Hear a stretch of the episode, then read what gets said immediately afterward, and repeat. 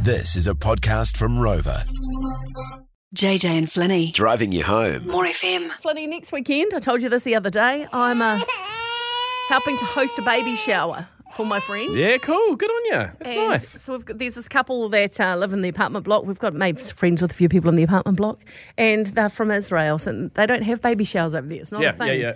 And she's due next month, and uh, me and this other one, Laura, we were like, we've got to put a baby shower on for her. So we've organised um, some stuff for next weekend, Mm-hmm.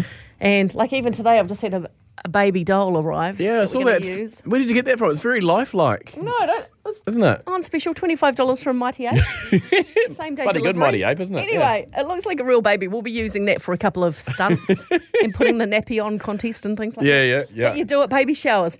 Anyway, so I got together with Laura yesterday and we were chatting about the ideas for the baby shower, and her and I are very different. Yeah. Okay, so she has, she was, she's more traditional. Mm. Okay, for the ideas, and me, I like to sort of think outside the gate a little Okay. box of it. So, but Okay. I had this idea. I came up with it when I was driving along, and I thought Yeah. this is a genius idea for a baby shower.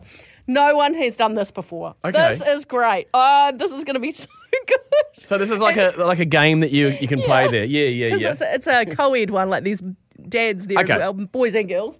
And I told Laura about it, and she was like, "No, no, I, no, no, I don't think that's that's not a g- no. We won't do that idea. What is it? What are you doing, okay, so Feeny? just tell me if what you think of this, okay. and you can text into five five nine if you like your your thoughts on if this is a good idea Yeah. or not. Be, be honest. We we like honesty around here. I mean, yeah. I would have.